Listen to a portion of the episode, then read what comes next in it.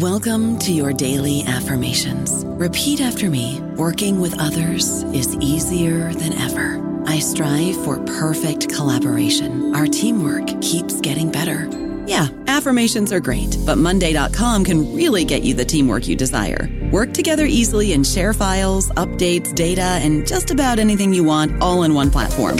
Affirm yes to start or tap the banner to go to Monday.com. Lucky Land slots, you can get lucky just about anywhere. This is your captain speaking. Uh, we've got clear runway and the weather's fine, but we're just going to circle up here a while and uh, get lucky. No, no, nothing like that. It's just these cash prizes add up quick. So I suggest you sit back, keep your tray table upright, and start getting lucky. Play for free at LuckyLandSlots.com. Are you feeling lucky? No purchase necessary. Void where prohibited by law. 18 plus terms and conditions apply. See website for details. Hello, everybody. This is Marshall Poe. I'm the editor of the New Books Network, and I'd like to tell you that we have a new and improved website. It has two new features that we think you'll love. One of them is a vastly improved search engine so that when you type in keywords, you'll get a bunch of episodes really quick. The other is the ability to create a listener account. And in that listener account, you can save episodes for later listening. So you can create a kind of listening list. We think these features are neat and we think you'll enjoy them. Please visit the site today. Welcome to the New Books Network. Welcome to the New Books Network, and today episode focus on Buddhist philosophy. My name is Akir Englander, your host today. How should we live? How should we prepare for our death? These kinds of questions are asked again and again by different cultures, religious, and mystical traditions. The questions are the same, but the answers bring us different colors and ways how to touch life. In his book, Reading of Dogen's Treasury of the True Dharma Eye, Professor Steven Heine invites the readers into the unique philosophy and way of living of Dogen, the founder of the Soto Zen Buddhist sect in Japan. In the interview, we will delve into the importance of walking with questions without having clear answers, about ways how we actually choose many times to live with death, how to be a teacher, how to be a student, and many more. Professor Heine is professor of religious studies and history and the director of Asian studies at Florida International University.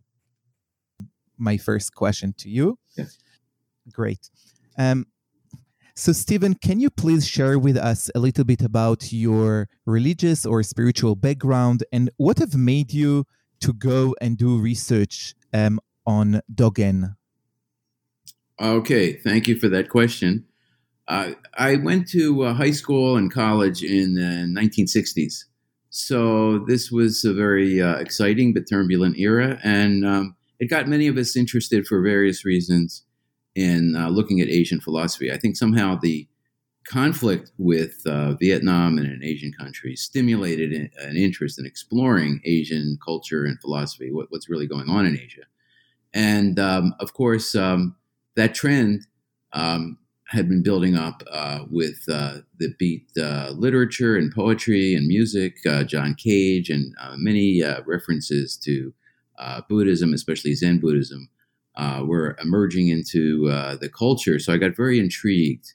Um, my own personal background was that I was raised in a, a Jewish synagogue from the Sephardic tradition.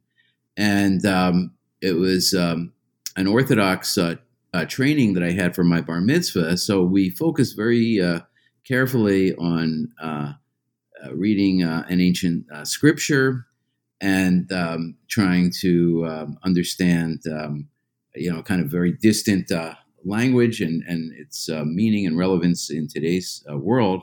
And I kind of um, over the years, I feel like I've transferred some of that interest and some of those skills into now applying this to uh, Japanese and uh, medieval Japanese, which is a very different kind of language than modern Japanese. So it's a little bit like uh, I, I, compare it to Chaucer in English, where um, uh, readers today don't read Chaucer in the original, which is more like French than um, than English. Uh, they read a, a, kind of modern translation. And uh, for Dogen, and especially this book Shobogenzo, um, Japanese readers um, can't read the original because it's more like Chinese than Japanese. So they read a, a kind of paraphrase or an adaptation to, into modern um, vernacular. And so let's um, let's go and and into the book. Can you share with us a little bit about Dogen? I also I, I we also um, learned that today your new book uh, was published. So Mazal Tov Congratulation. Um, can you share with us about him, about his philosophy, poetry? Yes. Um, Dogen uh, lived in an exciting time of his own. Um, it was uh, he was born in 1200. That was just as Jap- Japanese society was changing from the aristocracy to the samurai rule, and there was uh, much upheaval and conflict and civil war.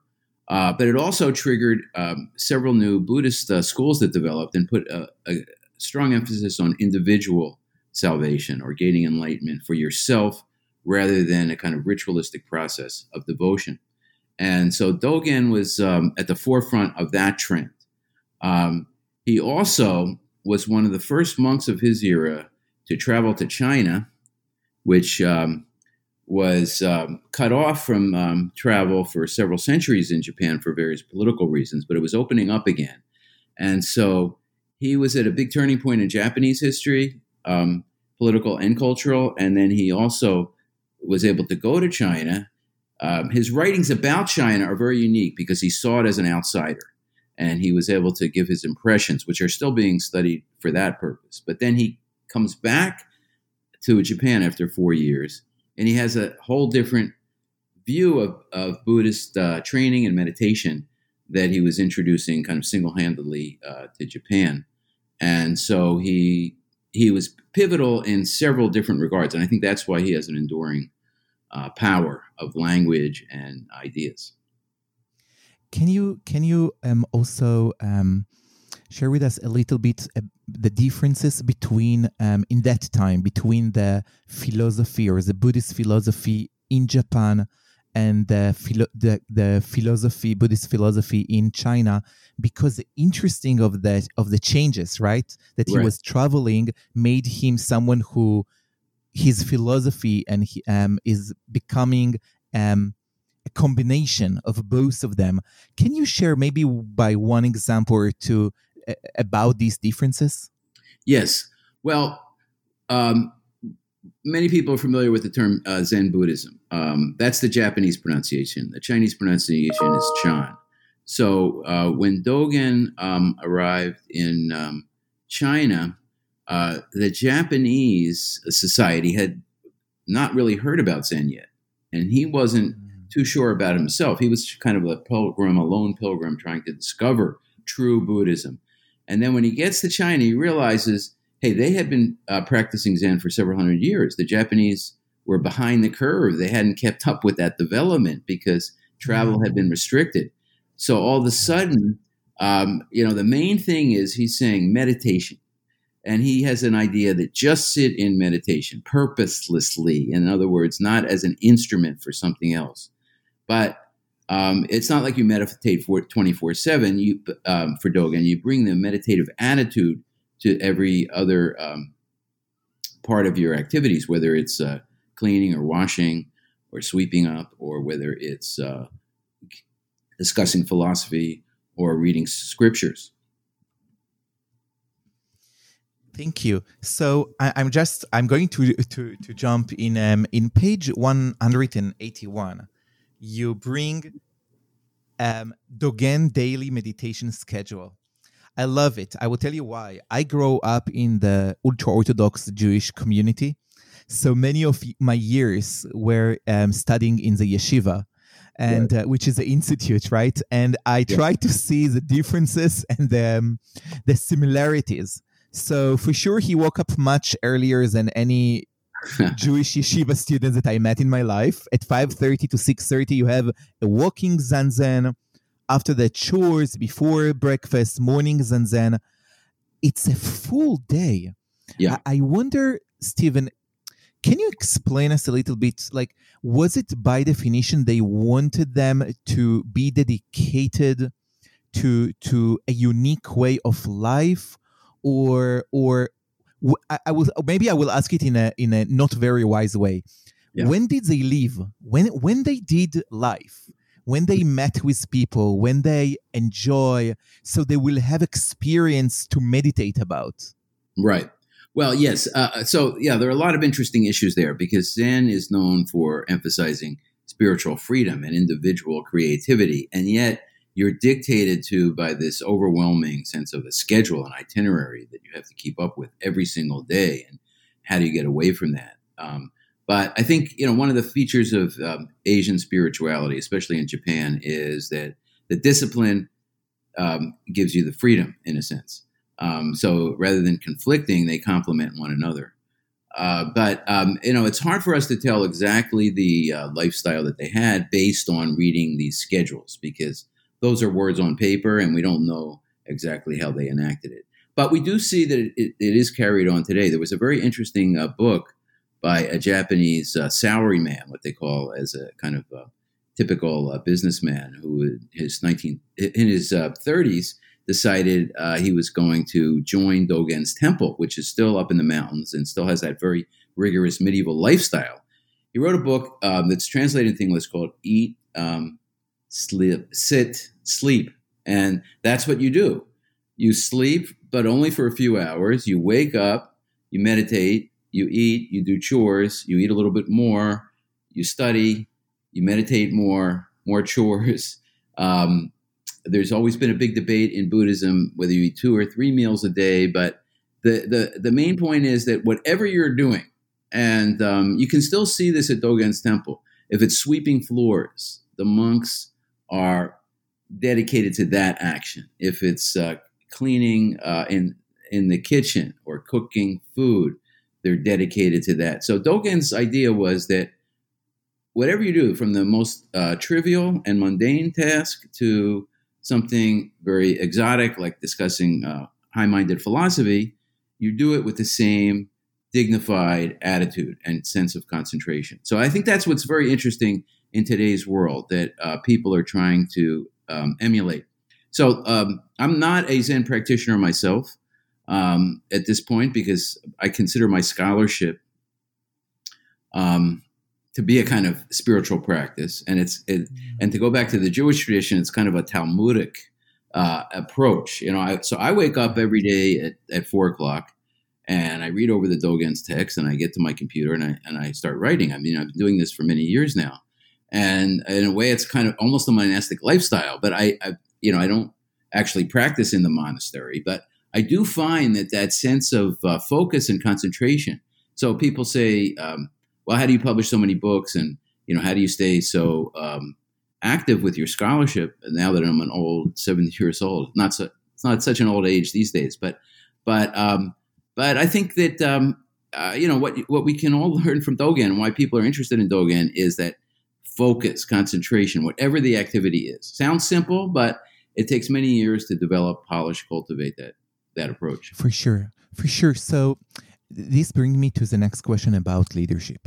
Um, when we think about religious or spiritual leadership, we're thinking about we we see um, in in different Christian tradition and Jewish traditions um, different types of leadership. You have these people who dedicate the, their life constantly to be, you know, with the divine, and their their life in a way is a constant meditation. Mm-hmm. Then you have these leaders um, that are in a way, and I do quotation, force to live among the people in order to serve them, like to to you know to give the solution for life. Right. In the philosophy of Dogen, which kind of leaderships he tried to create for him for the community with his students? Yeah. Uh, yeah, that's a very interesting uh, question because um, uh, Zen is known for being a, a very reclusive uh, tradition, uh, uh, up in the mountains, away from secular society and all the distractions. Mm-hmm. However, yeah. one thing Dogen saw when he went to uh, China um, in the early 1200s, um, and, and Chinese society at that time was uh, very advanced in terms of literary, musical, artistic, and intellectual endeavors. And so, if you know, if you were from a certain um, uh, aristocratic class or um, uh, intellectual class in, in, in China, you weren't just trained as a philosopher or a religious mm. thinker. You also played uh, musical instruments. Um, you know, you could you, you, knew poetry so well, and they had very complicated rhyme schemes and pattern tonal patterns that you could you know recite it at, at you could kind of compose it on the spot, and it was this uh, very um, deep aesthetic and spiritual life that was being led not in the mountains, but in the cities and interacting with um, people that were not, um, that, you know, were referred to as the literati or scholar officials. They, they often had government jobs. They were well educated. They were interested in all these ideas, but they didn't necessarily practice in the monastery. So there was a lot of give and take in that regard. And, and Dogen saw that some of the Chinese teachers were um, ha- had uh, female students, which was you know very uh, kind of um, modernistic development at that time in the 11 and 1200s, and um, also um, talked with uh, many um, you know lay followers from ordinary society. Now, when Dogen came back to Japan, he lived in yes. Uh, Kyoto, in the capital at the time, um, for the first 10 years um, when he was in Japan, when he returned to Japan and he he was also interacting with samurai, with women, with uh, non monastic followers. But then at a certain point in his life, he made the decision to go to the mountains and and mm. be totally reclusive. There's a lot of discussion about why that decision got made, but we see those two kind of halves of Dogen's teaching mission: one in the city, in the sophisticated, diverse, cosmopolitan city life, and one uh, secluded in the magnificent uh, mountains of northern Japan. Fascinating, fascinating. And it's lead me to the next question. Um, in chapter five, you touch in on on the um, sensitivity and the complication between life and death. And if it's okay, I would love to read um, a few lines from Gauguin, uh, from uh, Godin um, in um, um, in Dogen in page 133. Okay.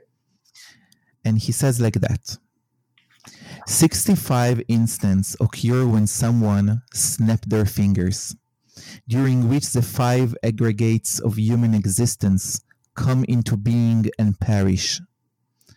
Unawakened people who are unaware of this think that moments of time are as uncountable as the sands of the Ganges, but they do not realize that there are actually as many as 6,400,099,980 instant transpiring within one day and night when the five aggregates are continually coming into existence and perish.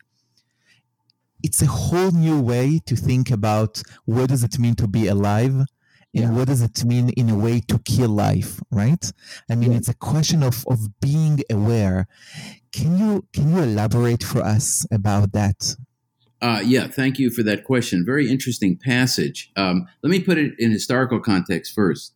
Um, Please. If if if you sum up Dogen's philosophy in one word, you know, I, I always tell my students uh, when they're working on a research project, um, your grandmother doesn't have a lot of patience for hearing about your scholarly activity. So sum it up in one sentence, one phrase, one word that would get her interested in. And you know, so for Dogen, it's impermanence, and that's what we're reading in this passage. Now, there were two uh, inspirations for him. One was the Buddhist analysis. Actually, the passage you read, he's really quoting Shakyamuni, Buddha's own sayings from about 1500 years before Dogen in ancient India. And uh, that's where you get this kind of numerical analysis of you know how many instants are there in an instant? You know if you snap your fingers how many thoughts go by? How, how many you know it's not just one it's multiple it's hundreds thousands millions. But in, in japan the attitude was more impressionistic. It was more artistic uh, in japan the view of impermanence was uh, you know, and I quote Shakespeare usually uh, parting is such sweet sorrow. It's the kind of poignant sadness of things passing away, nostalgia. The, nothing is ever the same. Dogen was an orphan by the age of seven. And they say when he saw the uh, incense, the smoke from the incense at his mother's uh, funeral, um, he realized like time is swift. Time, time waits for nobody. Impermanence is everything. So you have to find um, enlightenment in relation to the movement of time, that invariable, um, incessant um, transiency that, that the passage you read speaks to. I don't know about you, but I'm very busy and I don't have a lot of time to cook. That's why I subscribe to Factor. Eating better is easy with Factor's delicious, ready to eat meals. Every fresh, never frozen meal is chef crafted, dietitian approved, and ready to go in just two minutes. You'll have over 35 different options to choose from every week, including Calorie Smart, Protein Plus, and Keto. These are two minute meals. Factor meals are ready to eat and heat, so there's no prepping, cooking, or cleanup needed. They're flexible for your schedule. Get as much or as little as you need by choosing your meals every week. Factor is the perfect solution if you're looking for fast, premium options with no cooking required. Sign up and save. We've done the math, and this is important. Factor is less expensive than takeout, and every meal is dietitian approved to be nutritious and delicious. Head to factormeals.com slash NBN50 and use code NBN50 to get 50% off. That's code NBN50 at factormeals.com slash NBN50 to get 50% off. It's so interesting. There is a Jewish uh, midrash, you know, quotation in the Talmud that says that when God created Adam and Eve on the sixth day, um, so God said, "Vehine tov meod," that it's very good. And the rabbi are asking, to say that it's good, we understand. You know, God said good about everything that God created. But to say very good about humanity, and the rabbi said good that that humanity was was born. Very good that there is always a day of death. Mm-hmm. and and i i was thinking about this midrash because i think in a way it so beautifully speak with the philosophy of uh, dogen because of the understanding that time is vanishing is, is is not going to be with us. And the opportunities or the way of listening because this is what i see and i think your explanation in the book are fascinating to that way that we need to learn how to listen. So life and death is not only a way of being but it's a way of living. Yes. Right. Death is a way of living uh, because the uh, it accentuates the importance of the moment. So uh, dogen wrote a poem with the title not a moment spent idly in 24 hours. And I think that kind of um, mm-hmm. uh, sums up the phrase for for grandma. You know, uh, um, mm-hmm. the um, and and that relates back to the schedule that you talked about, the itinerary, where every uh, moment of life is is is dictated, but not to create a control that um, is overbearing, but in order to uh, free you from worrying about the time constraints, in order to concentrate on each moment. So um, this is a this is a view that's not untypical in Buddhism. A lot of Buddhist meditation, uh, what's sometimes called mindfulness meditation, focuses on if you take a step, you're aware of each and every moment and each and every sensation just in that one action. Um, and uh, but um, and and that what that's what comes through in the passage that you read. So Dogen is integrating a lot of different ideas from traditional Buddhism and also from uh, Japanese culture which uh, was particularly attuned to the idea of that um, poignant sorrow and sadness with the passing of things. So, one thing that also I, I would love if you can um, explain us in many religious traditions, there is they are asking questions, but also they are giving answers. And one of the big question is, what do we do in the world? What's the mission of us as living beings? Now, the question is fascinating. It's interesting that each religion come with many answers, so that we don't have time to stay with a question. I wonder when we come to, to Japanese Buddhism in that time and to Dogen um, himself, how much he asked this question about what is our mission in a way, why we are here a question of the why. And does he come also to us with answers, or does he want us to stay with a question? Mm. Well, um, Yeah, I, I like the way uh, you phrased it at the end. Stay with the question, and staying with the question in itself is is the kind of answer because the you know the um, uh, according to uh, a famous modern uh, Western philosopher, the question becomes more questionable the more you probe. So probing itself is kind of the answer. There is no fixed answer. And one thing you find in Dogen, and I, I describe this in some passages, is uh, what I call multi-perspectivism. So you have to look at things from all angles, and um, he'll he'll contradict himself many times. And the only thing you can say is either he's inconsistent or that he's trying to force us to not take anything for granted, so not fall back on stereotypes and assumptions. So that's kind of his message. But how does that relate to society? Which goes back to your earlier question about, um, you know, was there inter- interaction between the reclusive man- mountain um, uh, uh, discipline that he he practiced in, at the monastery and uh, society? Does he have a message for society? That question is is you know, very much probed today. What would Dogen uh, do in the world today? And in the Japanese context, um, which has um, uh, you know similarities with uh, America, and it has its own uh, unique aspects, but you face um, issues of uh, uh, gender inequality, social discrimination against um, outcasts and minorities, um, the uh, the legacy of the pre uh, World World War II uh, imperialism and supranationalism, and yeah. um, the post war economic bubble, where um, um, you know that was the obsession of everybody in society. It seemed like uh, just success, you know, material success. So how does Dogen relate to all these factors? Why is he still uh, popular in Japan? If you can't read his original writings, why do people um, still celebrate Dogen? And they do. There's novels written about Dogen. There's manga, comic books written about Dogen. There's a, uh, recently a kabuki play, uh, you know, a, a, major motion motion picture that that is available with uh, English subtitles. Um, so, um, and is there a kind of moral message, an ethical message? Um, I think some, the question comes up for many um, meditative traditions, East and West, is um, uh, can there be a kind of avoidance of the social implications for the sake of individual meditation, which you know you kind of look the other way if there's social problems because you're engrossed in your own meditation, and I think. Um, you know, we have those are issues that we have to sort out, even with Dogen. I'm not going to say that Dogen has all the answers to that, but I like I like your approach. The question itself is is the um, the continual questioning is in itself a kind of answer. Thank you so much. I want to move to to your chapter about um, speaking in silence, and and I would love to read and and then to get your explanation from page one hundred and sixty. Okay. So, Dogen says like that.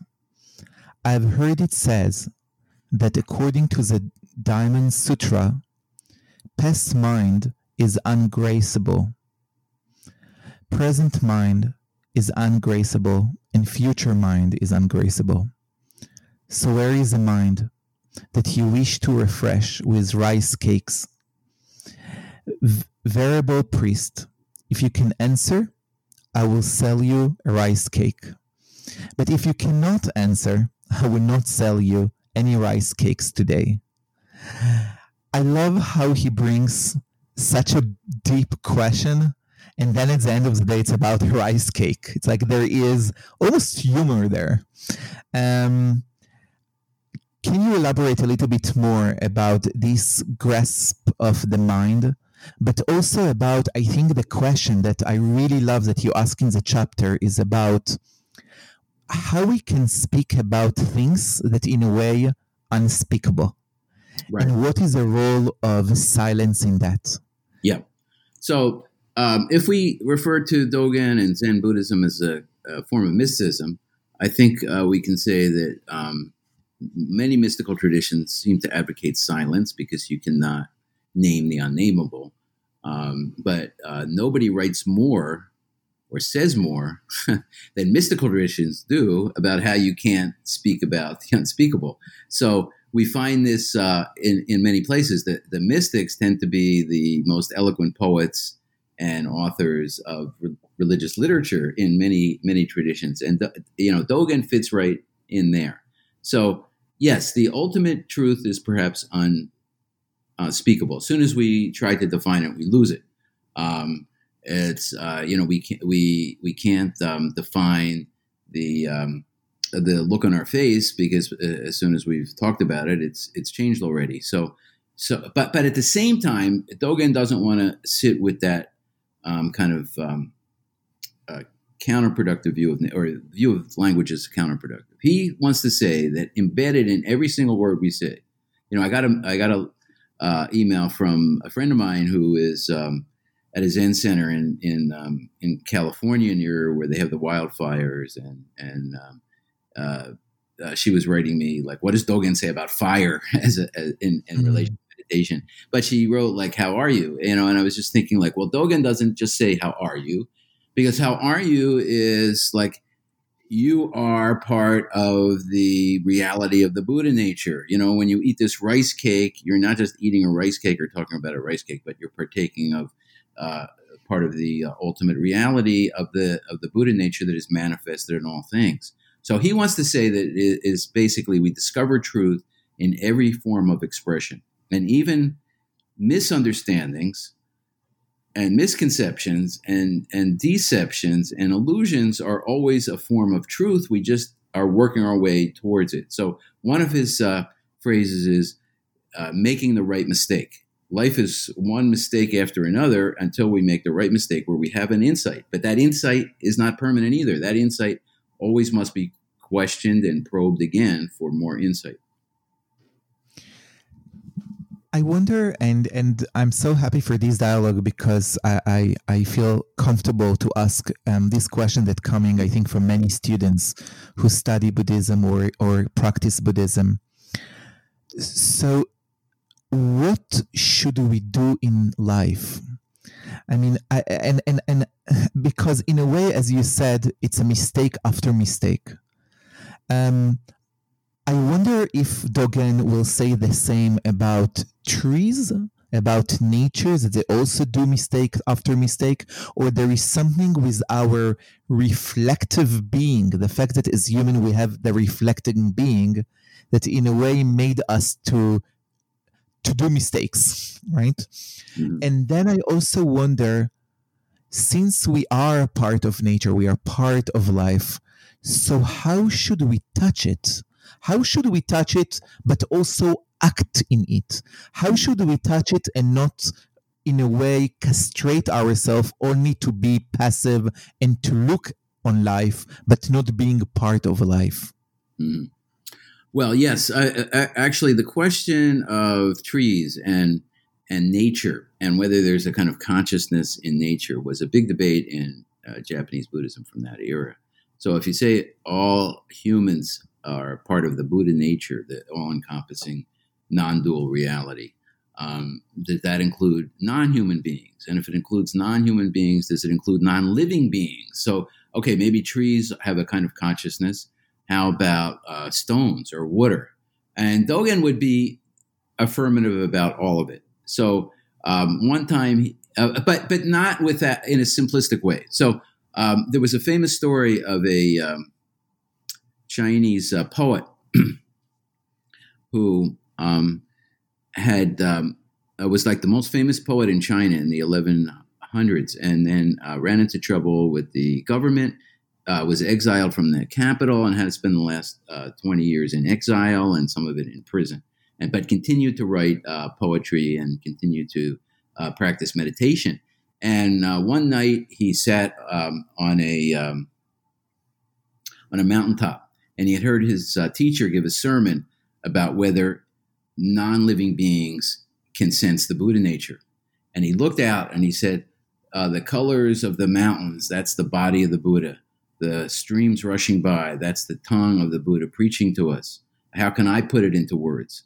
And Dogen said, Well, um, this poet was enlightened when he saw the mountains and rivers. Uh, but actually, the mountains and rivers were enlightened when they saw him seeing them. So that mutuality, you know, in, in a way, uh, we don't want to defy common sense, according to Dogen. I think, you know, he realizes these are metaphors. These are you know analogies. These are um, phrases that we we use uh, uh, skillfully, hopefully, to to make a point. But he he does feel that um, that you know um, another metaphor he uses is that uh, we can talk about a pearl um, rolling around in a bowl, but we should also talk about how the bowl, which looks stationary, is actually causing the movement of the pearl to roll around. It's it, there's the mutuality, the inseparability of uh, the living and the non-living, the seemingly uh, stable and the uh, uh transient or unstable forces integrated, and that it's at those pivot points where we see the full context that mm. that the insight comes through. Thank you. So. Um I wonder if we can um, go to the other part of um, go back to to being silent and, and speaking. And one of the subject that you're you're touching um, is a question of reciting, reciting sutra, um, reciting and reading them. And I want to to tell you um, something that came to my mind when I was reading these pages. Um, there is a very interesting phenomena um, that sometimes when you will ask me, can you quote this Jewish text? I will tell you, no, I can't, or it will take me a lot of time. But if you will tell me, Yakir, can you sing this text? Because I learned this text as a song, as a prayer, um, I can, of course, recite it. And in a way, there is something by when we recite text mm. that that some some rabbi said in the Jewish tradition, we want them to become part of your being, part of your flesh. Mm. Um, so, what is reciting in Dogen philosophy? Mm. Yeah, um, the, yeah. There's a word that, uh, and the, he has a chapter um, on this concept. Um, uh, called uh, reading the uh, sutras or the scriptures or reciting. Uh, it's sometimes translated as reciting, and um, the um, so in in in the case of Judaism, you have the uh, Torah and the Talmud. In the case of uh, Buddhism, you have the sutras that that play this role as scrolls that are stored in a prominent place in the sacred landscape of the monastery and they're taken out at special times. And the scroll is unrolled, and then you read through it. And do you actually read it to study it word for word, or do you recite it from memory? Uh, uh, the singing part that you're saying is very beautiful, but does does that mean you lose the meaning and it's just a pure ritual? That's you know everything has its possible drawback. Um, right. So again, I think those, you sing the meaning, right? Pardon me. In, in a way, what we are doing is singing the meaning, yes, which is different than quoting the meaning. Yes, and actually, a friend of mine is is writing a book now on on um, uh, singing in Zen, um, and because that's a tradition that's very much cultivated, and especially in the in the post World War II period, they've tried to get um, um uh, groups of non monastics, you know, lay practitioners to get involved in the singing because it's something everybody can relate to uh, without necessarily having that scholarly background in in the writings. Um, and it's very fascinating because um, again, this is something that he learned in in China when people had such a rich intellectual and musical upbringing, and the and the language was very poetic. And um, you know what we look at.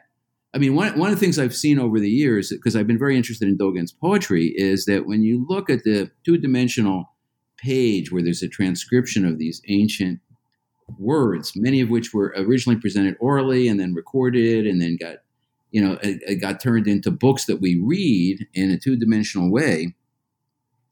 Um, they may look like prose because the way they got transcribed, but they're actually poetry.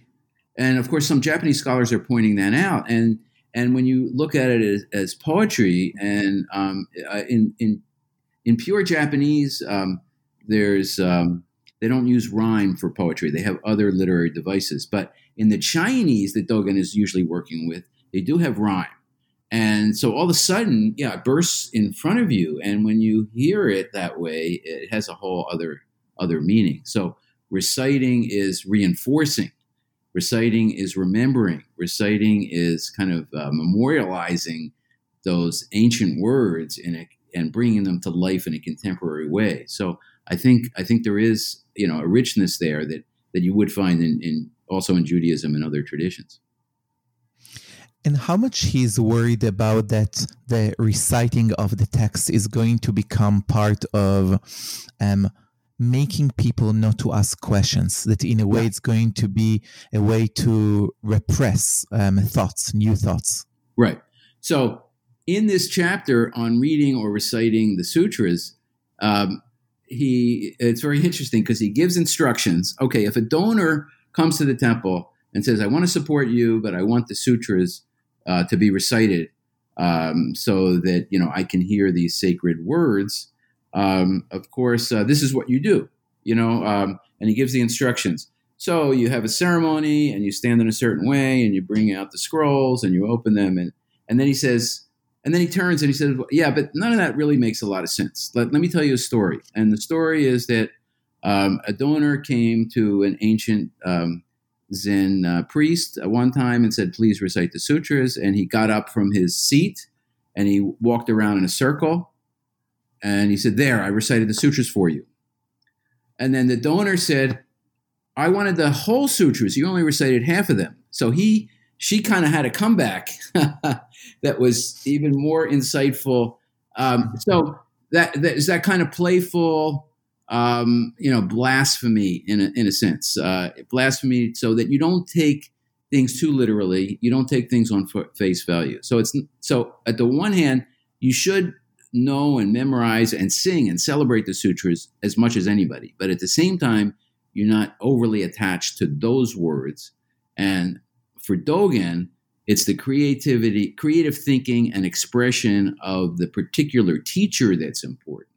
So uh, one of the things he he does in many of his writings is um, he he praises some of his predecessors, including his own teachers, but he also criticizes just about everybody, including his own teacher, because he'll say, well, you know, at that time he just recited something that everybody knew. You know, what I wanted to hear was like, how do you think about it at this moment? And um, and he, he and sometimes in his sermons he'll say like he'll he'll turn to the audience and say you know what I think about it? And then he'll kind of um, throw his uh, staff down on the ground and walk away, or he'll make a circle in the air with his staff um, to say, like, you know, don't be attached to my words either. Each of us has to come forth with our own unique creativity. Wow, thank you. So it brings me to um, to the question of when you read about his life, when you try to understand the person himself, Dogen, how much he was struggling with his philosophy.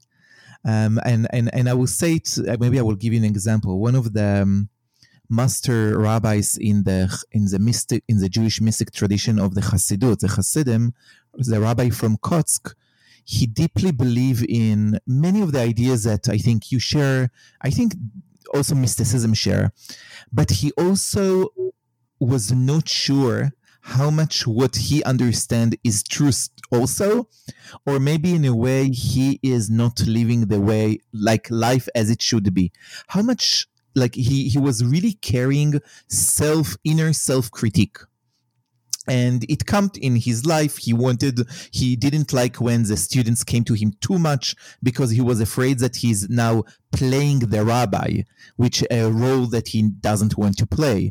Right. and i wonder when we look at the people and the at the person when we look on dogen himself how much he was struggling with these elements of his life. Yeah. Yeah that that's um that's a fascinating part. His own self. Uh, if, if everything is a mistake after mistake, uh, you know, what about his mistakes? you know, the, and is he um, regretful? And does he try to adapt and, and and change? And yeah, he doesn't want to be boxed into the roles that people want to cast him in, whether it's his students or whether it is the uh, superiors in the government, which exerted a lot of control, especially in those days, over all religious institutions in China and Japan. So uh, one of the fascinating parts about Dogen is that again he, um, he, he he came into his own as a teacher around the same time that the uh, samurai was uh, becoming dominant in Japanese socio-politics, and the samurai, you know, were interested in Zen because it was a way of discipline, and uh, some of them got so interested including some of the shoguns that they gave up being warriors and and they had to regret uh, the violence that they committed and became monks. And so there's a fascinating story that uh, near the end of Dogen's life, he died when he was 53, and a, a few years before that, he was invited by the uh, shogun to away from um, away from the area in Kyoto or in the mountains to uh, a new town that he had set up as a capital, which happens to be located near modern Tokyo. Uh, Tokyo was didn't exist at that point, but the shogun had a kind of garrison town out in the eastern part of uh, Japan, and he invited Dogen, and he said, "Dogen, you know." I, I admire your teaching, and I want to uh, create a new temple for you here. I'm going to build a fantastic, fabulous temple, and this and it, and it was built, and we can still see that temple. It's amazingly beautiful You can uh, you know you, tour, uh, you can tourists can visit it today uh, in the town of Kamakura, and uh, you know um, and and and Dogen um, had to face this choice. Do he go? Does he go back to the mountain temple that he had in Western Japan, northwestern Japan, um, where he's only going to have a certain amount of influence because it's very secluded up there, or does he go with the shogun and you know, lead this whole new movement, but then he always has the shogun looking over his shoulder. Um, so uh, th- th- this scene has been played out in many uh, novels and uh, kabuki plays in Japan, in, including in recent years. And uh, Dogen, of course, renounces the um, shogun's offer and decides to return. So there's two uh, very interesting anecdotes about that.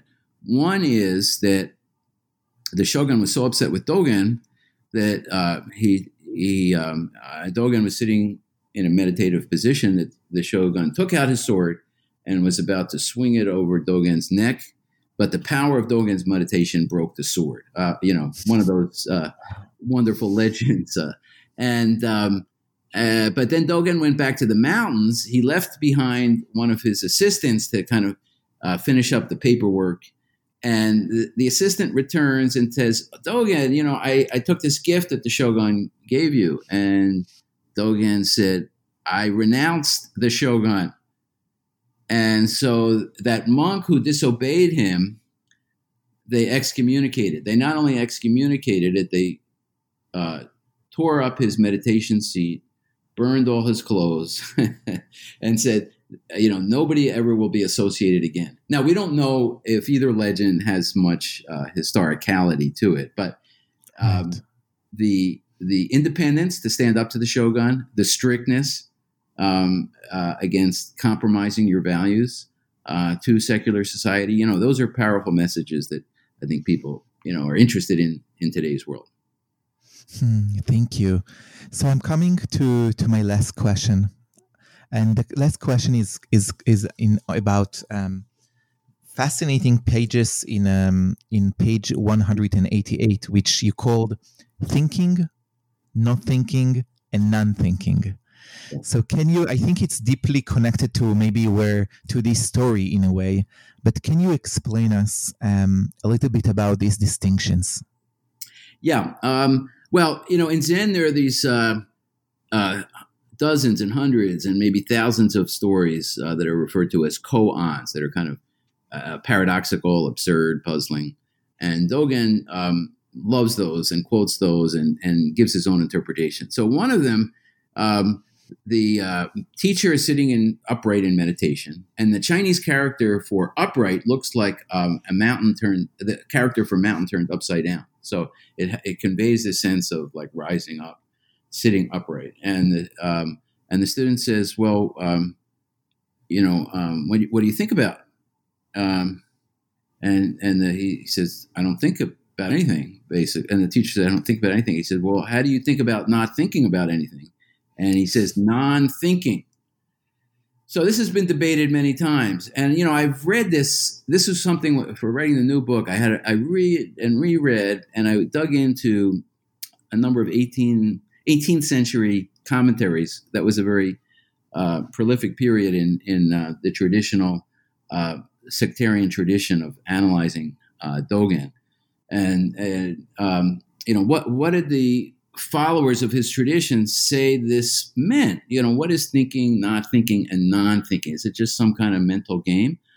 Uh, a lot of times it's viewed kind of dialectically, like thinking is the first step, not thinking is the next step, and non thinking transcends it. But when you read that passage carefully, uh, I, you know, Dogen makes a, a kind of simple um, and you know these are all kind of word games and semantics, but uh, it's a it's a really really important point. So I'm glad you uh, focused on this, especially at the end of our discussion here. Um, what is non-thinking? Is it the opposite of thinking, or is it if you add up thinking and not thinking and get non-thinking? You know what what is the relation? And he clearly says, no, there's no relation.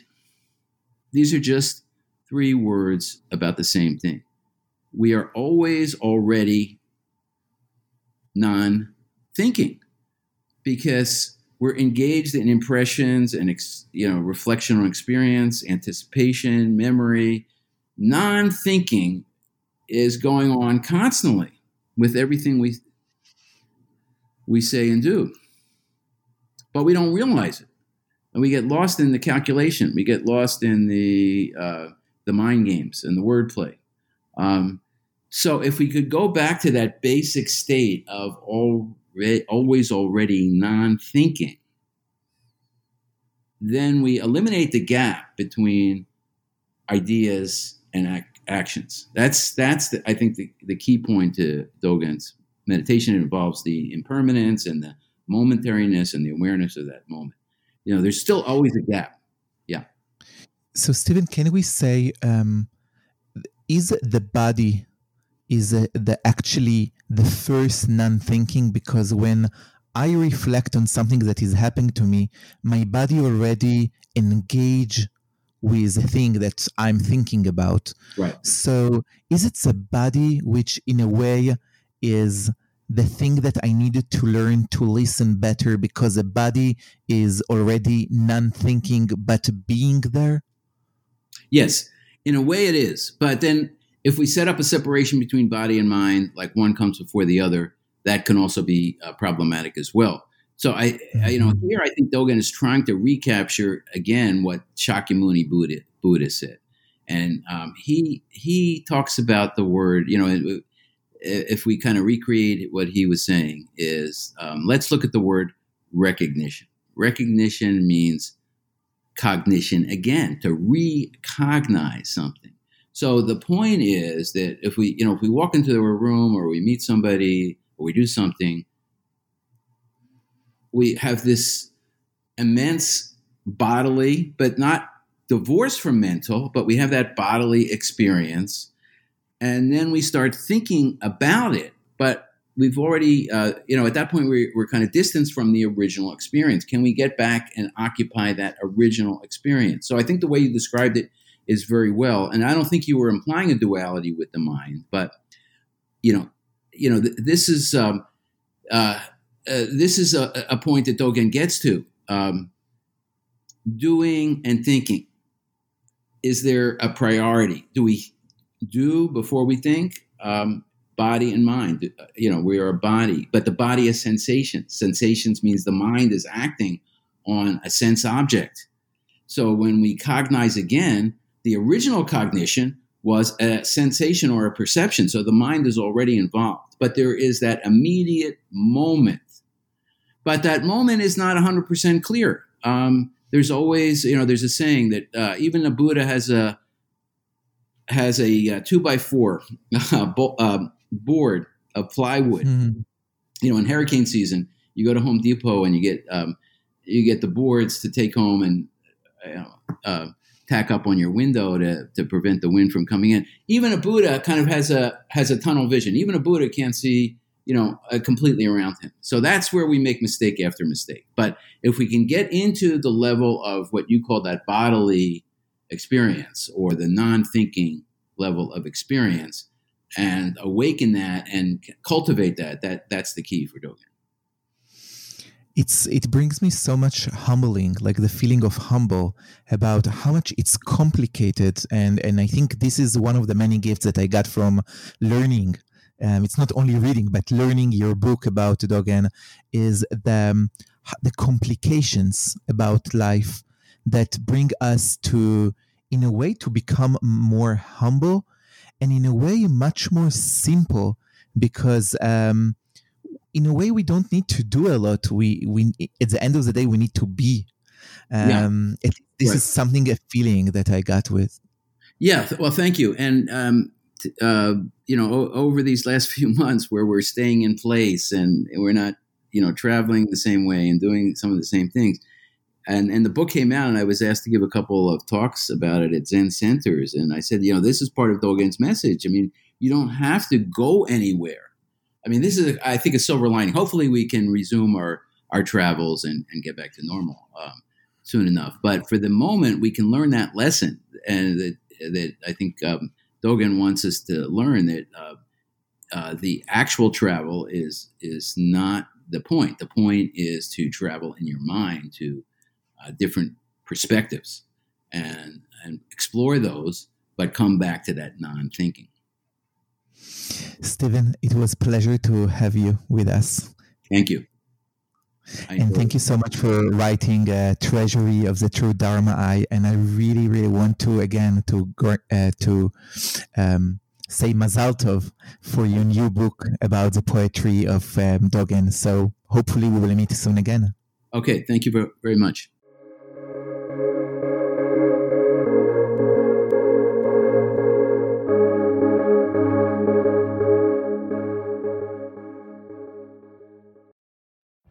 Every day, we rise, challenging ourselves to work for what we believe in. At U.S. Border Patrol, protecting our borders is more than a job, it's a calling. Agents answer the call, working together to keep our country and communities safe. If you're ready for a new mission, join U.S. Border Patrol and go beyond. Learn more at cbp.gov/careers.